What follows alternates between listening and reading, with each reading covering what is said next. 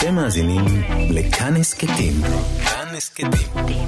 הפודקאסטים של תאגיד השידור הישראלי.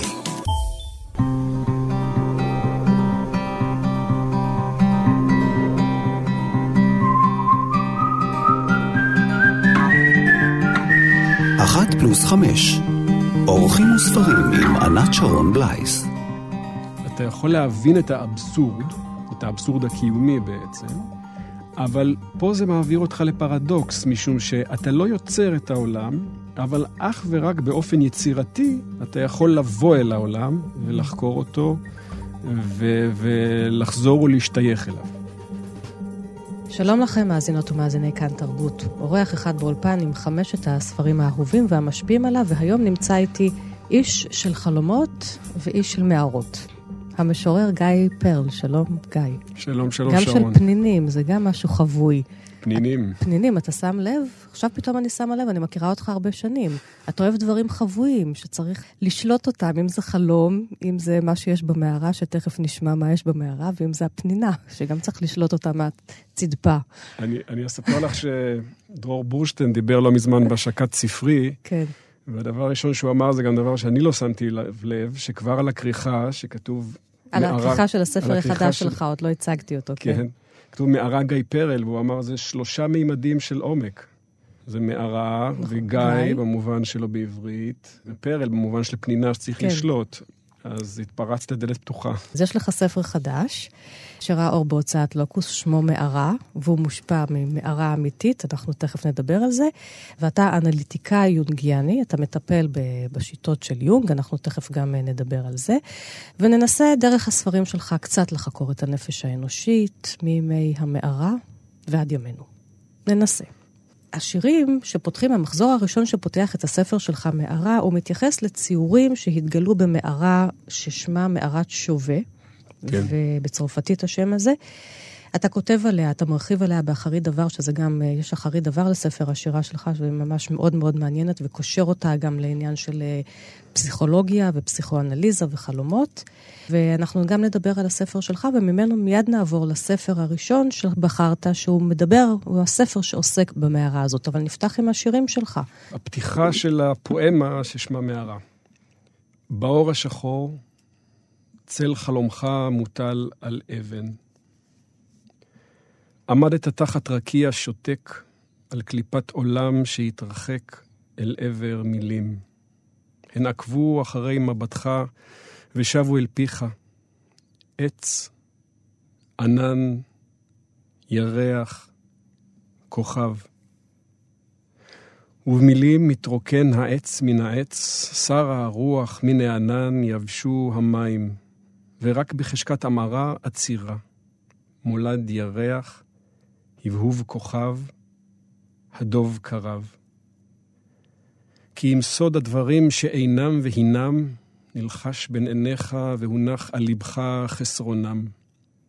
שמש עיוורת, אינה חסרה דבר, אדמה עיוורת, אינה חסרה דבר, נהר עיוור, אינו חסר דבר, נמר שבע עיוור, אינו חסר, סוס דוהר עיוור, אינו חסר, ורק אתה. ורק אתה באלף ורק אתה בעין, נעשה הפסקה עם הפואמה הזאת. הספר הראשון שלך עסק בשירים מאוד משפחתיים, וגם בספר הזה יש. אתה אה, גם שייך לקבוצה של אה, חוקרים ופסיכולוגים שעוסקים בגבר החדש ובאבהות, ואתה גם כותב על זה. ופתאום המערה הזאת לוכדת את אה, עיניך, את ליבך, ואתה כותב עליה. הספר הראשון שהבאתי הוא הספר שבו פגשתי את המערה, את מערת אה, שווה. אני... אה. זה רדיו, אני לא יכול להראות אותו, זה ספר שהוא בעצם צילומים מתוך המערה, אה, נוכל לעיין בו אחר כך. אה, אני לא זוכר... יש לומר לזכותך שהבאת לפה חתיכת ספר, כן, אלבום כן. מאוד מאוד כבד. אני מעריך את כן. זה בלפחות שני קילוגרם. אני אצלם אותך, מעלה לפייסבוק. אה, זה ספר כבד מאוד. למיטב זיכרוני פגשתי אותו בחנות ספרים בחו"ל, בשיטוט אגבי, לא חיפשתי, והרגשתי שמשהו אה, מתפוצץ לי מול העיניים. כי... אז תספר לי איך זה, כי אתה נכנס לחנות ספרים, אני מניחה כמוני, הולך למדף של השירה, אצלך גם למדף של הפסיכולוגיה, הספרות. אני לא בהכרח הולכת למדף של אה, ספרי מערות. אז איך אתה מוצא אותו? לא היה שם אה, אה, מדף של ספרי מערות, זה היה איזה מין שולחן גדול כן. כזה, שהיה עליו ספרי אומנות. ודווקא בחו"ל נמשכת, ה... הלב נמשך לספרי אומנות ולספרים ככה מרחיבים, פחות המדף המוכר לי מהחנויות בעברית. והשם של הספר, רק ניתן לו קרדיט, הוא נקרא Return to Chauvet Cave. חזרה. חזרה למערת שובה, וזה אה, אלבום מצולם ומואר על ידי אחד החוקרים החשובים של המערה הזו של שובה, שנקרא ז'אן קלוט, אם אני אה, הוגה נכון את שמו בצרפתית.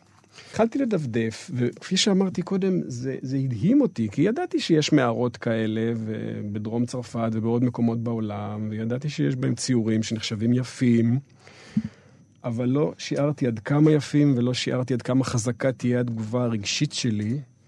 כי אם אני צריך לומר במילה אחת, ואחר כך את התחושות האלה פיתחתי, וגם הם נכנסו לתוך הפואמה, הרגשתי קרוב מאוד מאוד לאיש או האישה שציירו את הדברים האלה.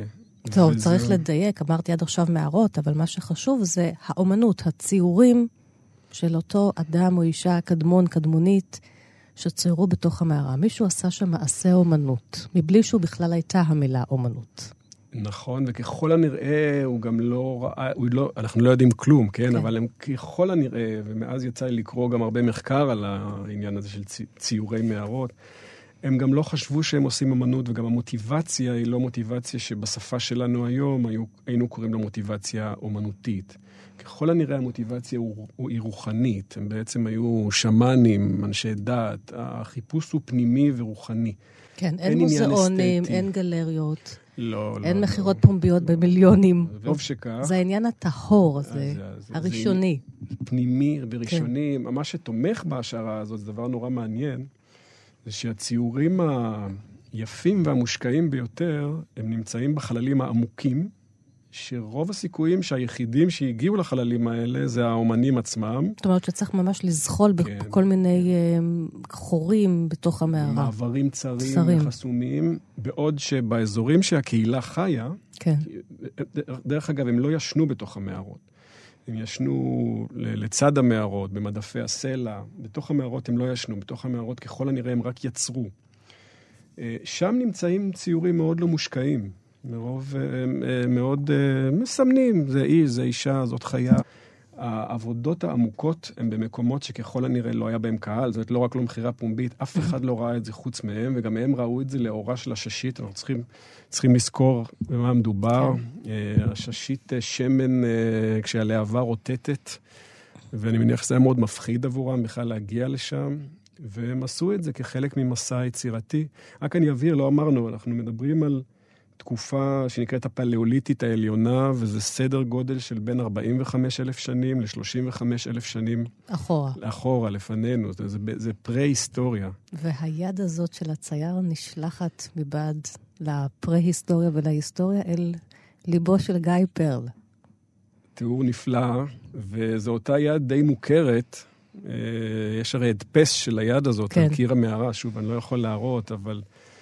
אה, כן, הימם אותי היופי, הימם, הימם אותי העומק, והתחושה הזאת שאני מסתכל כעת על משהו שנוצר 35 אלף שנים לפני זמננו, ובגלל הערך של היצירה האומנותית והרוחנית, זה יוצר ביני לבין זה גשר אה, מהיר, ועליו אוטוסטרדה. אה, איזה ציורים, המשיכה... איזה ציורים יש שם? חיות, שאתה גם מציין בפואמה שלך, סוסים, דוב. הרוב חיות. הרוב חיות uh, לסוגיהן. דרך אגב, לא רק חיות שהם צדו, וההשערה הזאת שהם ציירו כדי לצוד, יכול להיות שיש לה איזשהו יסוד, אבל uh, לחלוטין זה הרבה יותר רחב מזה. Uh, יונקים וטורפים, ואפילו ינשוף אחד יש במערה הזאת. יש דמויות מסתוריות גם, ספק אדם, ספק מכשפים, מעט. ויש הרבה הדפסים של אה, כפות ידיים, יש הדפס חיובי והדפס שלילי. זה נורא מה, מעניין. מה זה אומר? זאת אומרת שהם ציירו כף יד. הדפס חיובי זה שהם טבלו את כף היד שלהם בנוזל העוכרה, כן, בצ- והצבע הדמדם הזה, והטביעו. הטביעו על האבן. והדפס שלילי זה שהם הניחו כף יד על הקיר, וריססו אה, תרסיס של צבע דרך ככל הנראה עצם חלולה, ואז מקבלים בעצם את ההדפס השלילי. כי ה- כמו גרפיטי של כמו פעם. גרפיטי. וואו. כמו גרפיטי, אבל אה, באמת, אה, חבל לי שאני לא יכול להראות אה, ברדיו את הדברים. רואים, רואים, רואים. מדמיינים ורואים. תקראו. אז אתה חוזר הביתה עם הספר הכבד הזה שמצאת כן. אותו, ואיך מתחילה הפואמה? איך אתה מתחיל לכתוב על זה? ולא ראשית, שיר אחד, אלא סבר זה- שירים. זה, זה, זה מחצית, הס- זה, זו מחצית הספר, והיא נכתבה לאורך הרבה שנים. אני כבר לא זוכר אפילו מתי זה התחיל, אבל אמ, שניים, שלושה שירים שקשורים למערה, יש עוד בספר הקודם שלי, מ-2013, הם ממש חותמים את הספר. אה, ומאז אה, רק המשכתי אה, לראות עוד צילומים מהמערות, ונסעתי לדרום צרפת, נסעתי לדרום צרפת להיכנס למערות שפתוחות, לא כל המערות אה, פתוחות, אבל כל המערות שיכולתי לראות ראיתי, אה, וזה העצים מאוד את החוויה, וקראתי מאז גם אה, ספרות מחקרית על העניין הזה, והכתיבה נתמשכה עד שהרגשתי שיש לי ביד פואמה שאפשר לחתום אותה. אולי נקרא עוד איזה שיר. אבן נגולה מעל פי המערה, אתה עולה. דלת נפתחת, אני יוצא. לשנינו הרצון לאור, המשיכה לאש, פקיחת העיניים מול תנועת השמש ברקיע ומסלולה התת-ימי כל לילה. קורות חיי הקצרים כתובים על טיח קירות, בכתב סימנים או בכתב יד שבורה. בוא, ואל תאמר דבר. רק צייר לי סוס על הגב. לפני שנעשה איזושהי הפסקה, אני כן רוצה לה- להתכוונן לתוך המקום הפסיכולוגי, כי גם אתה בעצם, אתה מנסה לחלץ מאיתנו גם את ה... איזשהו ציור פסיכולוגי, ציור מערה, ציור נפש שחבוי בתוכנו. כן. או לעזור אה, בעזרתך שאני אזכה לתוך הנקיקים החבויים בי, כדי לסייע לעצמי אה, לחיות טוב יותר, להבין משהו. אתה איש מערות במקצוע אה, שלך. אני איש מערות, אני איש, אני איש מערות. אה, אני חושב שזאת אנלוגיה נפלאה בין אה, ראשית התהליך האנליטי, התהליך הטיפולי האנליטי ככניסה משותפת של המטפל והמטופלת או מטופל אל תוך מערת הנפש, גם הפרטית וגם הקולקטיבית, במקרה היונגיאני. אה, והאנלוגיה הזאת ממשיכה גם בכניסה שלי, של כל אחד, אבל כרגע בכניסה שלי, אל תוך ספר שירה, ולהתייחס אליו כפי שהצעת כאל מערה, אה, ולהתייחס לדימויים ולצלילים ולתכנים שמופיעים בו כאל סוג של אה, ציור המשך, באותה תנועה של ציורי מערות. אה, אני, נורא נחמד לי לחשוב על הרצף הזה שמתקיים בחיי. אני גם סיימתי עכשיו כתיבת עבודת דוקטורט בהנחיית דנה אמיר, שבעצם אני עושה בה את אותו מהלך. לקחתי שוב שלושה משוררים, ששניים מהם לפחות נזכיר היום, ובאמצעות הכניסה למערה שלהם ניסיתי, יצאתי חזרה עם איזושהי הבנה לגבי השאלה הגדולה, מדוע אנחנו כותבים שירה, או מה מתחולל בנפשנו כשאנחנו כותבים שירה. זאת אומרת, עשית חיבור בין השירה לבין העולם הפסיכולוגי שממנו אתה כן, העולם מגיע. הפסיכולוגי, התיאוריות שאני בא מהן, אה, מתוך בעצם ניסיון שוב לענות על, על אותה שאלה גדולה. מניין, אה, מניין באנו במובן הפסיכולוגי, הנפשי, ואיך אפשר להתחבר מחדש לפוטנציאלים הללו, לציורים הללו שעדיין אה, מונחים שם בתוכנו. אה, כן. וזה זה כבר מחבר אותנו גם לשיטות של, של יונג, שמדבר באמת על איזה שהם ארכיטיפים שמשותפים אה, לכולנו, קארל כן. יונג, שאיתם אה, עובדים אה, בטיפול. אז הספר הראשון שבחרת, Return to שווה קייב, ויש עוד, כפי שאמרת, ספרי אומנות מקסימים על ציורי המערות, וגם זה הרבה ספרי תיאוריה גם. וספרי תיאוריה. נעשה כן. עכשיו... The Mind in the Cave, זה אחד שהייתי אה. רוצה להזכיר ל- The למאזינים. Mind שהם- in the Cave, The Mind in the Cave. הנפש במערה. כמה טרחתי לתרגם כן. את mind ואין לי תשובה חד משמעית. mind, אה, נפש, תודעה, רוח התודעה. זה מילה גדולה mind, אבל זה ספר ממש חשוב של אה, לואיס וויליאמס, שהוא אה, אולי הספר המקיף ביותר שיה, שמנסה להתמודד עם השאלה הזאת, למה אנשים זוחלים שעות ארוכות במערה ומציירים? אתה ואני יודעים למה. כן. אז נעשה עכשיו הפסקה מוזיקלית. בין הר ועמק במורד, אומרים יש מערה, מקום שלא נגעה בו יד, עין לא ראתה, רק נערה אחת עם לב, מהר ירדה ירוד בחבר. ובאפל לשגות בחלומות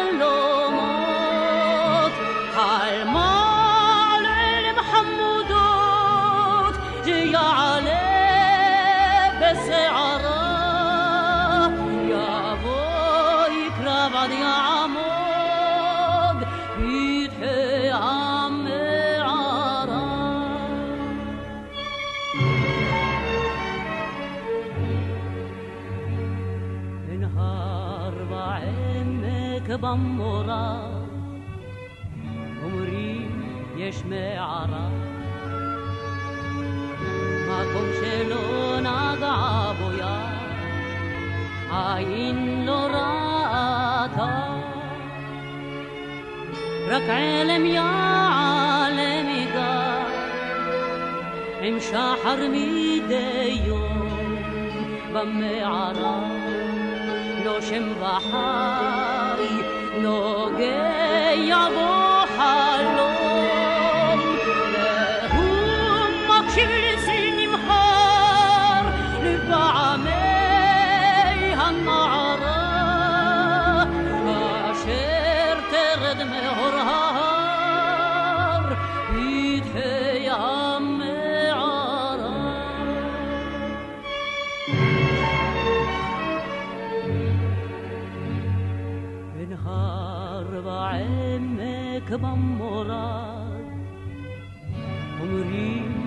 מערה,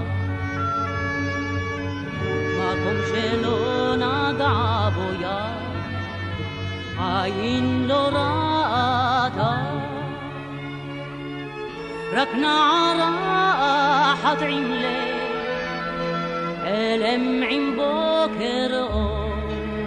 וחלומם עולה מצל, עובד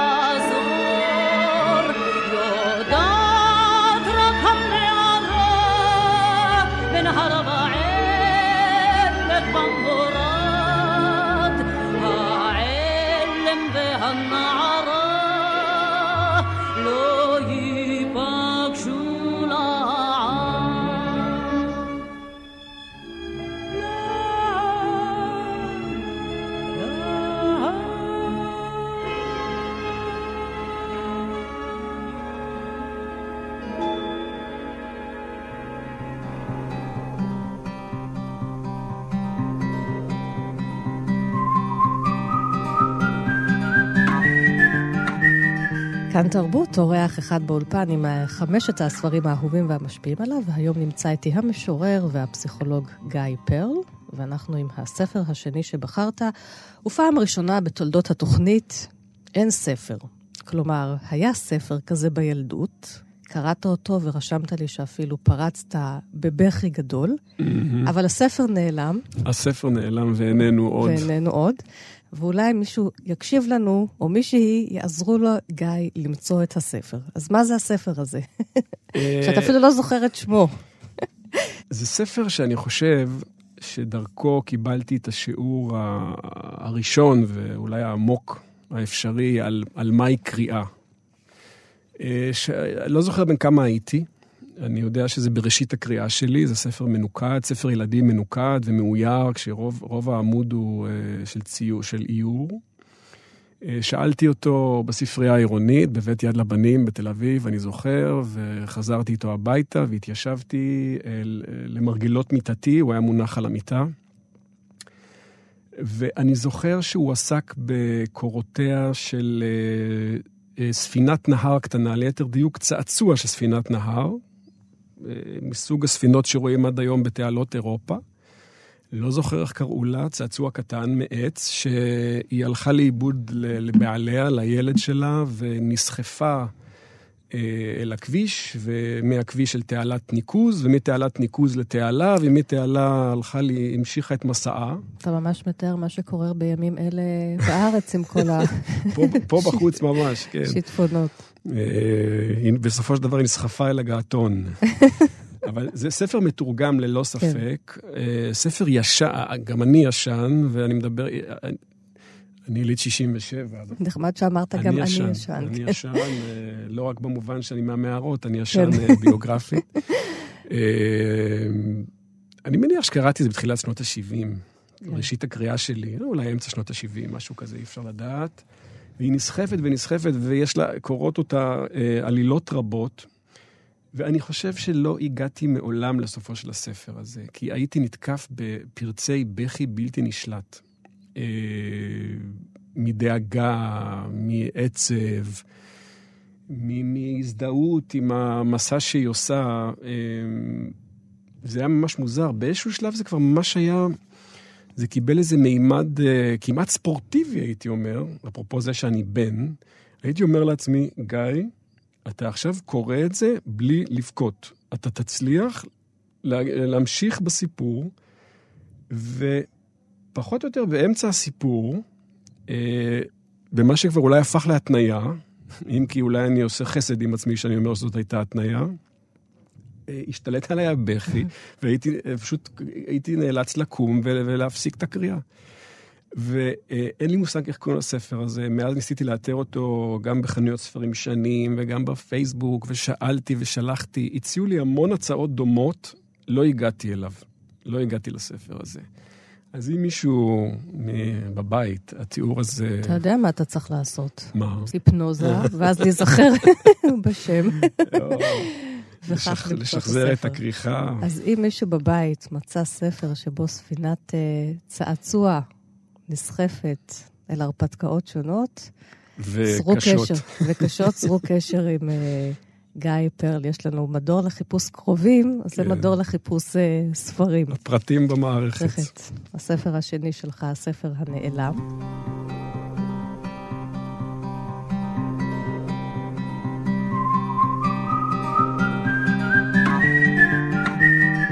והספר השלישי יקרב אותנו עוד יותר אל העבודה שלך, אל המקצוע שלך. הספר אה, אדם ומשמעות, שלוש מסות של אה, אריך נוימן. עכשיו, אה, אריך נוימן, אחד הפסיכולוגים היונגיאנים הידועים, יליד ברלין, שברח משם לפני מלחמת העולם השנייה, ועלה לארץ וייסד כאן את האגודה היונגיאנית הישראלית, והוא המשיך לכתוב כאן בגרמנית, והספרים שלו תורגמו, ו... כמה ספרים שלו ראו אור בעברית, הספר הזה ראה אור ברסלינג. כן. ולפני שתדבר עליו, אני אומרת שעל הכריכה שלו נמצאת המילה הנני. אותה כן. מילה מן התורה שבה אלוהים קורא לאברהם כשהוא רוצה לשלוח אותו לעקדת יצחק, ואברהם אומר לו הנני. אחר כך היא חוזרת בעוד מקומות, אבל זו, אם אני לא טועה, הפעם הראשונה mm-hmm. שבה מוזכרת המילה הנני. כלומר, הנה אני בכל מאודי, בכל ליבי ובכל מאודי. הספר הזה, אדם ומשמעות, אתה בוחר את המסע שעוסקת אה, בעיקר אה, בנפש וביצירה. אה, אני לא, לא זוכר מאיפה בדיוק הצעתי לקרוא קטעים, לפי דעתי דווקא מהמסע השנייה והשלישית. אוקיי. אני אקריא קטעים קצרים. רק לציין שהוא תורגם לעברית על ידי תמר קרון ודוד וילר. הם שני אנליטיקאים, ואפרופו הענייני הזה, שוב, גם את זה אני לא יכול לראות. שמו של הספר הוא אדם ומשמעות שלוש מסות. זה שלוש מסות שנוימן אה, הקריא אה, בכנסי ארנוס בשנים 1953, 1959 ו-1961, רק שניתן את הקונטקסט. זה לא כנסים שהוקדשו לשאלות פסיכולוגיות, זה כנסים שהוקדשו לשאלות אנושיות, פילוסופיות, פסיכולוגיות, רוחניות, הייתי אומר, וכזוהי הכתיבה של, של נוימן. אבל התחלתי להגיד לך משהו על הענייני הזה, זה פשוט כנראה בחירה של המעצב או מעצבת וזה הפך להיות השם של הספר. זאת אומרת, המון אה, אנשים, גם, גם היום שבאים לחנות הספרים, אומרים, יש לכם את ההינני של נוימן. אבל זה קשור לדברים שהוא כותב, קשור, המילה הזאת, נהדרת, הנני. זה, זה בחירה נהדרת, כי אם, אם נאמר את זה במילה, ותכף אולי אה, אני אקריא קטעים מתוך הספר, אה, היצירתיות היא הדרך של האדם להתייצב בפני העולם ובפני בוראו של עולם ולומר הנני. בעצם נוימן, ההנני של נוימן הוא היצירתיות. והוא מפתח את הרעיון הזה בדרכים שונות ועמוקות לאורך המסות שמופיעות פה בספר הזה. אה, בחרתי אותו כי אני לא יכול להעלות על הדעת טקסט. אה, כמובן שזה טקסט אינטלקטואלי, זה ספר כן. פסיכולוגי הגותי, אבל אני לא יכול להעלות על הדעת טקסט שעיצב אותי והשפיע עליי, וקראתי יותר פעמים מהטקסט הזה. זה טקסט מפעים, זה טקסט שבאמת קראתי אותו כמה פעמים, ואני לא חושב שהגעתי לקרקעיתו, אני מקווה שהגעתי למחצית הדרך, למע... למערתו. עוד מערה, אבל עוד זאת מערה. מערה באמת אה, עמוקה במיוחד. אה, אה, מומלץ בחום, כפי שאת שמה לב. עכשיו, זה ספר מאוד מורכב, אולי אני אקריא קטע קצר מתוכו. הפילוסופיה של אובדן השורשיות האופיינית לימינו היא הפילוסופיה של האגו שנעקר משורשיו, ובו בזמן נאפף בשיגעון גדלות. הוא חסר שורשים מכיוון שהוא כרק אגו מבטא את עצמו בלבד. הוא אינו יודע מאומה על הקשר שלו לעצמי, אשר עליו הוא תמיד מבוסס בהיותו אגו. הצמצום לדופן החיצונית שלו, האופייני לרק אגו, חונק את נשמתו. אותה נשמה הטמונה באגו כנפש חיה, וגורם לו תחושת חנק, חרדה, ייאוש ובדידות. אך דווקא אגו זה משוכנע שהוא זה אשר יוצר את העולם, בהעמידו את עצמו בראש.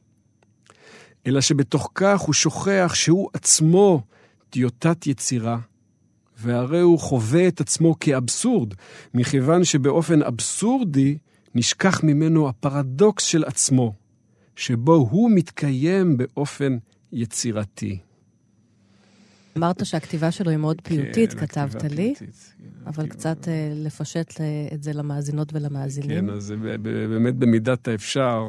הוא מדבר על מצב קיומי, שהוא לפי, דע, לפי דעתו, לפי דעתי, ואני חושב שרבים יסכימו, הוא המצב אה, של רובנו, שבו אנחנו חווים את עצמנו כאגו, כתודעה, אבל תודעה בלבד. זה מין אדם כזה שמחובר משורשיו באותה מערה, ושורש... מנ- סליחה, מנותק, אמרתי כן, מחובר. מנותק. הוא מנותק משורשיו באותה מערה, הוא מנותק משורשיו בלא מודע, הוא מנותק משורשיו בעולם הרוח. הוא מתקיים אה, מתוך, בתוך איזושהי תחושה כזאת שבאמצעות התודעה שלו, וזו באמת תודעה מפותחת עבור אה, האדם בן זמננו, הוא יכול אה, לפצח את אה, סוד קיומו ויכול להבין מדוע ואיך ולאן, אבל נוימן אומר שעם כל הכבוד לתודעה הזאת, הניתוק הזה מהשורש שלה, והחוויה שלה את עצמה כבוראת העולם, כיוצרת את העולם, זה יוביל בסופו של דבר, במוקדם ומאוחר, לחוויית, איך הוא קורא לזה, יובש, אה, חוסר שורשים, חרדה, ייאוש ובדידות.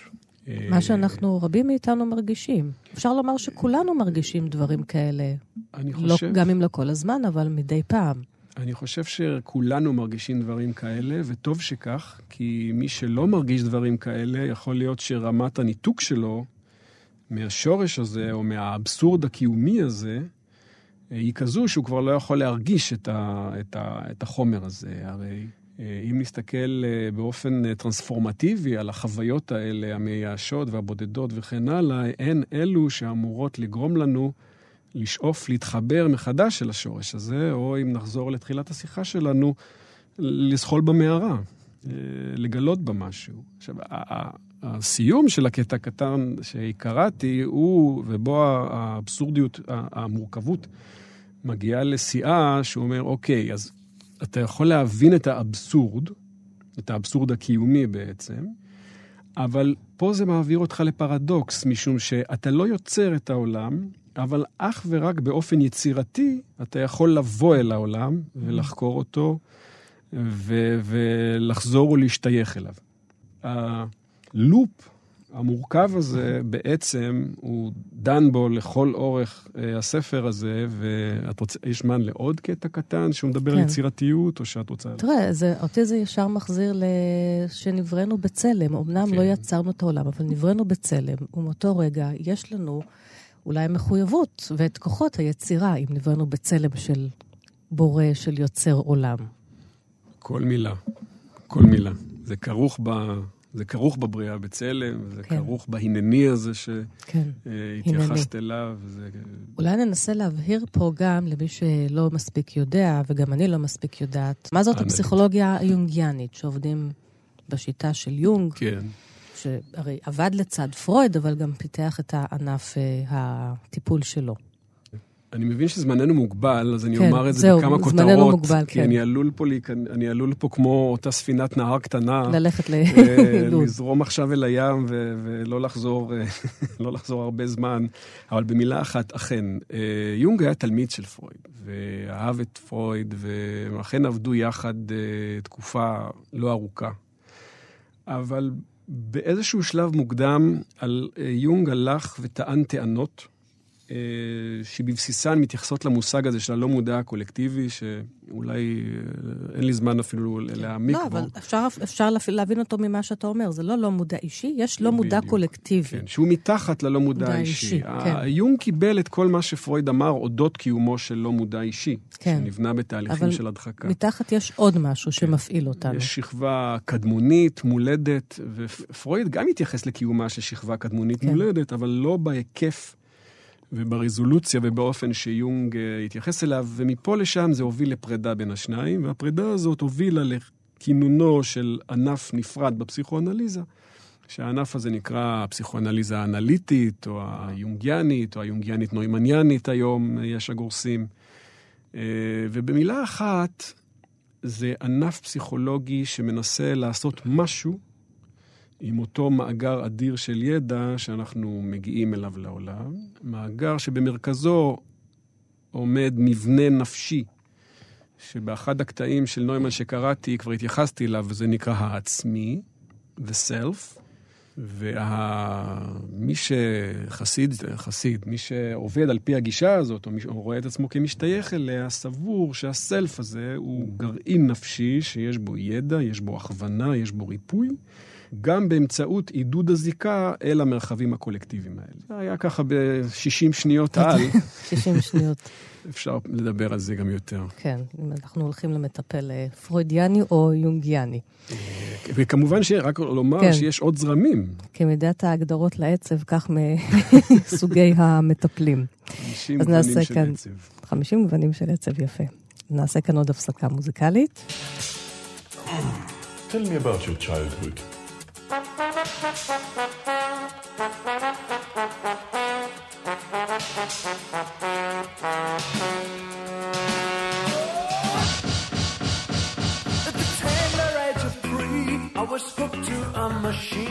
Just to keep my mouth from spouting junk. Must have took me for a fool, cause they chucked me out of school, cause the teacher knew I had the fun. Tonight I'm on the edge, has shut me in the fridge, because I'm burning up. I'm burning up. With the vision in my brain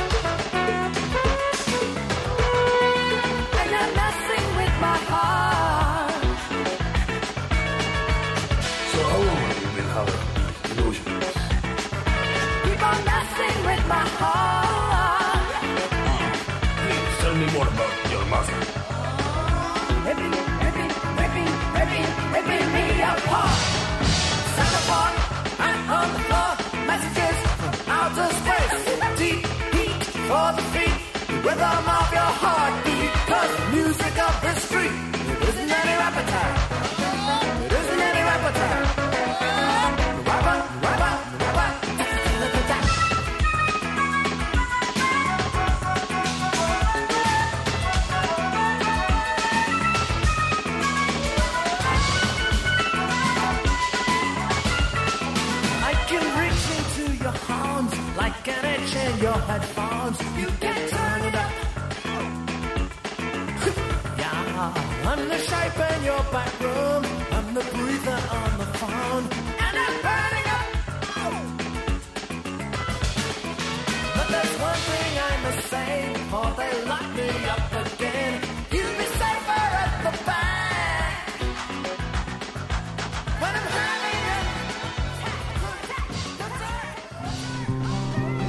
אחת פלוס חמש.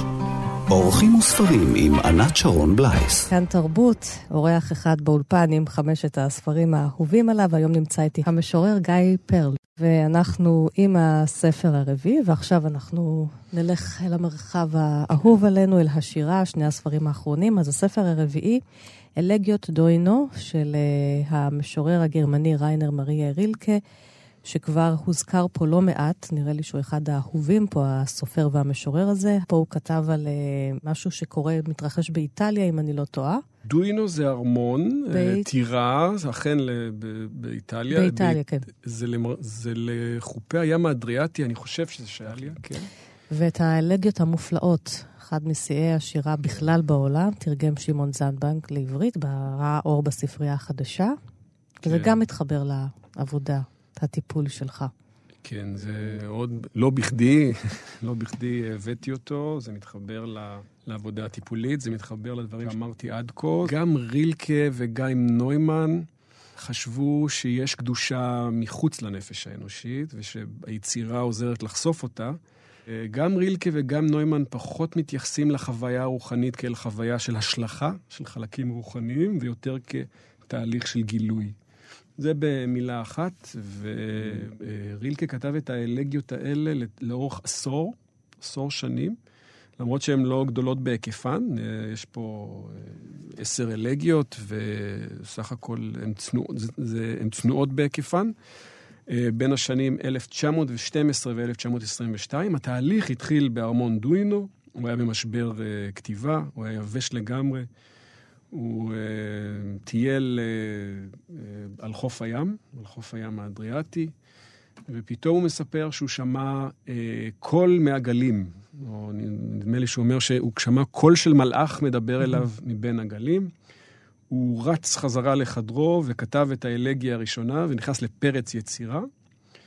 ופרץ הרציר, היצירה זה ידע עליות וירידות, הוא ידע גם עצירות. אה, היו תקופות שהוא כתב תוך זמן קצר כמה אלגיות, והיו שנים ארוכות שהוא לא נגע באלגיות האלה, אבל זה, הייתי אומר, אה, פסגת יצירתו, גם בעיניו, זאת אומרת, לא רק כן. בעיני חוקרים, גם בעיניו, הוא באיזשהו ובכלל, מקום... פסגת יצירה בעולם, כן, אלגיות זה- דוינו. זה אחד מהיצירות המושלמות והגדולות ביותר, והמושמעות. גם משפיעות על אומנים. אלה- כרגע אני מנסה לחשוב על וים ונדרס, למשל, כן, עם מלאכים כן, בשמי ברלין. מלאכים, נכון. בוודאי מאוד הושפע מהיצירה הזאת. אמ, קראתי איפשהו שהוא אמר, רילקה היה, הוא אומנם חי חיים קצרים, אבל הוא היה מאוד פורה. כן. הוא כתב מאות, מאות רבות של שירים, והוא אמר שכל מה שהוא כתב, זה היה רק בבחינת חימום או הכנה או הזמנה לשתי היצירות הגדולת, הגדולות שלו. האחת זה הסונטות לאורפאוס, שאליה הוא חשב שהיא הקטנה, והגדולה והמרכזית מכולן זה האלגיות.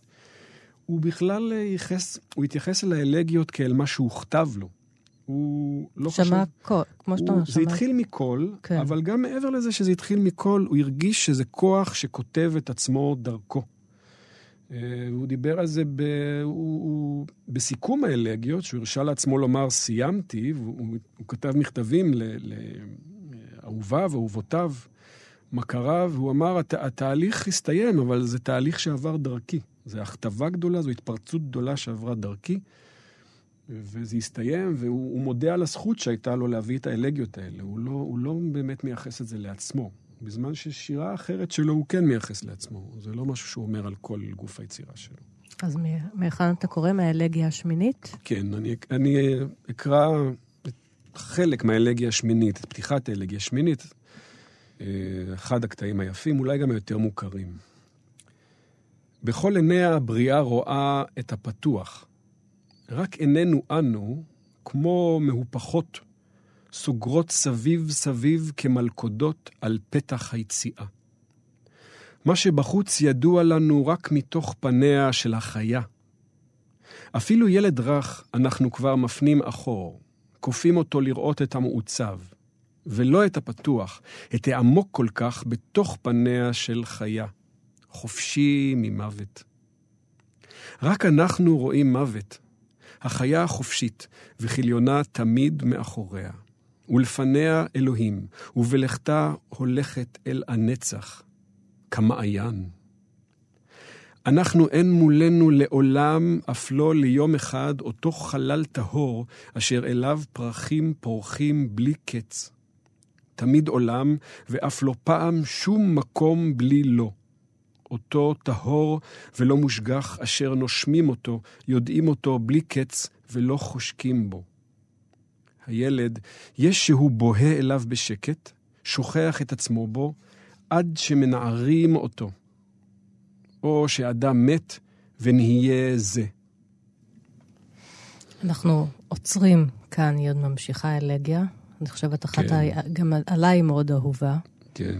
וזה קשר אותנו למערה, כן, הנושא הזה כן. של הילדות והראשוניות והחיות מול בני האדם. כן. ולבוא אל העולם, לבוא פתוח אל העולם. כן. ולהיות חלק מן העולם, בזמן שהמצב התודעתי הראשוני, כפי שאמר נוימן במה שהקראתי, וכפי שזה מצוין מאוד יפה באלגיה, המופרדות הזאת, והחיה והילד, לפני שמקלקלים אותו, הם, אה, יש להם אה, כניסה חופשית למערה הזאת.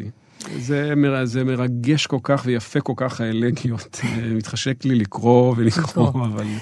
אז כן. אלגיות דואינו של ריינר מריה רילקה, זה הספר הרביעי, ואנחנו נחתום את החמישייה שלך עם עוד ספר שירה, גם מתורגם של אלחנדרה פיסרניק.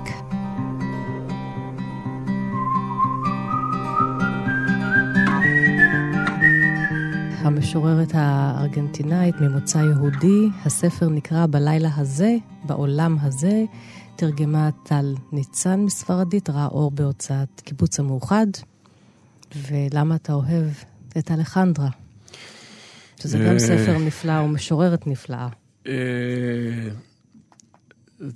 יש בזה, זו שאלה קצת אבסורדית, זאת אומרת, למה את אלחנדרה? הרי- למה לא לאהוב אותה? לא, לא, אני, לא, אני דווקא הולך איתך, כי כן. הרי היא כל כך אפלה, והיא היא מספרת על האפלה העמוקה ביותר שתיתכן בנפש. כן. וזו אפלה שבאופן אישי גם בסוף צללה לתוכה ו- ושמה קץ לחייה בגיל אה, צעיר, ו... אז למה לאהוב דבר כל כך קשה? אני אוהב את הדבר הקשה הזה משום שאין דרך יותר צלולה ובהירה, ובעיניי גם מנחמת, אה, לתאר את האפלה הנפשית. אה, ומבחינה זו, אלחנדרה פיסרניק היא גדולה בהרבה מאותה אישה שסבלה וסבלה ובסוף גם אה, לא הצליחה להתמודד עם סבלה. היא חוקרת מערות נפש גדולה ומובהקת. אה, לא רק אני אוהב את אלחנדרה, את, את פיסרניק, גם את, והיא אהובה מאוד על קוראי השירה. זה ספר נמכר מאוד.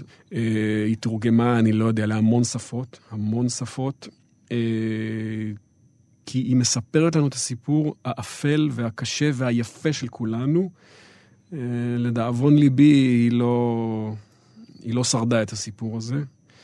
אה, אבל אנחנו מקבלים ממנה מתנה, אומנם שחורה, אבל נוצצת ו- ומוארת ומרגשת. אז אה, מהמקום הזה בחרתי בה אה, השראה גדולה. גם לה הקדשתי ספר באותה עבודת דוקטורט שהזכרתי. בחרתי את השיר טבעות אפר. אני אקריא אותו ואחרי זה אולי אני אגיד עליו כמה מילים, כי הוא מחזיק משהו מאוד, מאוד יסודי בשירת פיסרניק. טבעות אפר. אלה קולותיי השרים, לבל ישירו הם, החסומים באפור עם שחר, הלובשים ציפור עזובה בגשם. יש בציפייה אבשת לילך נשבר. ויש, עם בוא היום, התפצלות השמש לשמשות שחורות קטנות. וכשלילה, תמיד, שבט מילים מסורסות מחפש מחסה בגרוני. לבל ישירו הם, הקודרים, אדוני השתיקה. מאבק בין כוח חי לכוח מת, וזה מאבק שבשיר הזה הוא עוד שקול. בשיר הזה רואים, יש תנועה לחי ויש תנועה למת. לפעמים האור ולפעמים החושך. לפעמים השירה מבקשת אה, ל- לעבוד בשירות החיות והכוח והאפשרות, והיא כבר מבינה שאם היא לא תצליח, השירה תהפוך להיות שירת המוות והשתיקה והאפלה. אה, עצם הצירוף אה, שירת שתיקה, לבל ישירו הם הקודרים אדוני השתיקה, הוא צירוף אוקסימורוני אדיר, שמספר את כל הסיפור של פיסרניק וגם את סופה. עכשיו, כל השיר הזה הוא איזה מין רכבת הרים. יש את השורות שהיא מנסה, ואת השורות ש... שזה נכשל וזה גולש לעמק. אלה קולותיי השרים. אנחנו עולים, לבל ישירו הם, החסומים באפור עם שחר, הלובשים ציפור עזובה בגשם. היא עלתה וירדה. ואז היא עוד פעם, יש, בציפייה. אבל יבשת לילך נשבר. שתי שורות, הגדולה של פיסרניק, עזבי את כל השיר, כן. הגדולה של פיסרניק, שתי שורות. יש, בציפייה, היא, היא מצפה למשהו. ומה נשמע בציפייה הזאת? יבשת לילך נשבר. בשתי שורות, כל הסיפור. המבט עולה והמבט יורד. ו- וזה ממשיך. ויש עם בו היום, יום, השמש אמורה לזרוח, יום חדש, התפצלות השמש לשמשות שחורות קטנות. היא גם שחורה, והיא מתפצלת, והיא נחלשת. וזה, ממשיכה התנועה הזאת, ולא נחזור. אמרת על הציפייה, זה הזכיר לי פתאום את השורה המופלאה של רחל, בכל ציפייה יש עצב נבו. מושלמת, העצב הזה של משה שמסתכל מנגד ולא ייכנס אה, אל הארץ. זה, זה חזק, כן. וכנראה שרחל ופיסרניק, כן. אה, ברג, ברגע הזה זחלו באותה, באותה, באותה מערה, בשביל לכתוב משהו כל כך יפה ודומה. מה אנחנו קוראים לסיום מהספר שלך, ממערה? מהשירים האחרים שלו בתוך הפואמה? אה, אני אקריא שיר, האמת היא שלא החלטתי עד עצם הרגע הזה, אבל אה, אם כבר אני באווירת פיסרניק, אני אקריא שיר שהוא פיסרניקי, אני חושב. אה, הוא נקרא עמוקים יסודות בתינו. עמוקים יסודות בתינו והם עשויים מצער. פתוחים החלונות לרווחה. גם הם עשויים מצער, והאור העשוי מאור חודר באדם ומאיר את פני היושבים לשולחן. ואוכלים משהו, משוחחים זו עם זה, או נוגעים זה בזו, כאילו לאור קיום משל עצמו, כאילו יש דבר שניתן לעשותו. בהירים קירות בתינו, והם עשויים מצער. שדרות העיר רחבות ידיים, והרוח, שאינה עשויה מצער, מנשבת בהן, באה אל תוך הבתים, מצערת בלטיפתה את פנינו השטופים באור, בזוכרנו שאין לרוח קיום משל עצמה, ואין דבר שניתן לעשותו. סגרנו את המעגל עם השיר הזה שלך. אה, כן, שנהיה בריאים. ולא ציינתי, וזה גם חשוב לי לציין, שגם בעבר uh, עסקת בטיפול בנשים מוכות, באלימות משפחתית, וגם הוצאת מדריך למטפלים, וזה גם משהו שראוי לציון uh, בתוכנית uh, הזאת, על כל העבודה. שלך. הוצאתי בשיתוף פעולה עם פרופסור עינת פלד מבית ספר לעבודה סוציאלית באוניברסיטת תל אביב, אכן נכון. מדריכים לטיפול. לטיפול באלימות משפחתית ובנשים מוכות. תודה רבה לך, המשורר והמטפל גיא פרל. איש הפנינה, החלומות והמערות. כל התוכניות של אחת פלוס חמש זמינות לכם ביישומון כאן, בדף הפודקאסטים שלנו, ועוד פרטים על התוכניות תמיד בדף הפייסבוק שלי. תודה רבה לכם, שתהיה שבת שלום, להתראות.